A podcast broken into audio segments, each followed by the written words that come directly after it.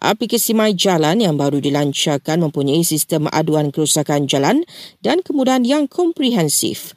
Menteri Kejeraya memaklumkan Astra Awani juga menjadi platform aduan setempat bagi memudahkan orang ramai. Apabila aduan dibuat melalui one stop center, walaupun jalan yang dimaksudkan dalam aduan itu bukan jalan persekutuan, bukan dalam KKR atau PJK Malaysia, tetapi jalan di Perkhidmatan Negeri, kita tak akan tolak ah itu ya. bukan tanggungjawab kami. Betul. Tidak begitu, ya. tak boleh. Sebab itu kita reka, kita bina apps ini supaya menerima semua aduan, lepas tu kita salurkan kepada mana-mana pihak yang berkuasa. Semua ini ujar Datuk Si Alexander Nantalinggi, aduan kes-kes berkenaan lebih banyak diutarakan di media sosial. Siasatan Nahas Pusat Terempas di Elmina Shah Alam setakat ini diklasifikasikan sebagai kematian mengejut. Ujar polis Selangor, mereka masih menunggu hasil laporan siasatan yang dijalankan Biro Siasatan Kemalangan Udara.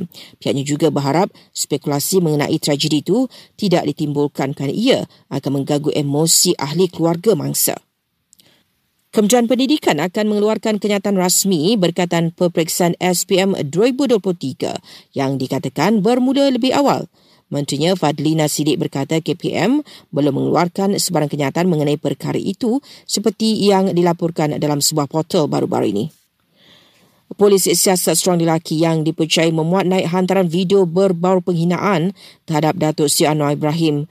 Suami seorang aktivis dilapor dipanggil polis untuk beri keterangan ikran mempersoalkan tindakan Perdana Menteri yang mengislamkan seorang saudara baru. Seorang kanak-kanak berusia 9 tahun dilapor maut kerana tercekik biji buah rambutan dalam kejadian di Maran Pahang dan kebuntuan politik di Thailand berhubung pemilihan Perdana Menteri baru akhirnya selesai. Selepas Parlimen akhirnya memberi lampu hijau kepada Taikun Hartana Shweta Tavisin menjadi Perdana Menteri ke-30 Thailand.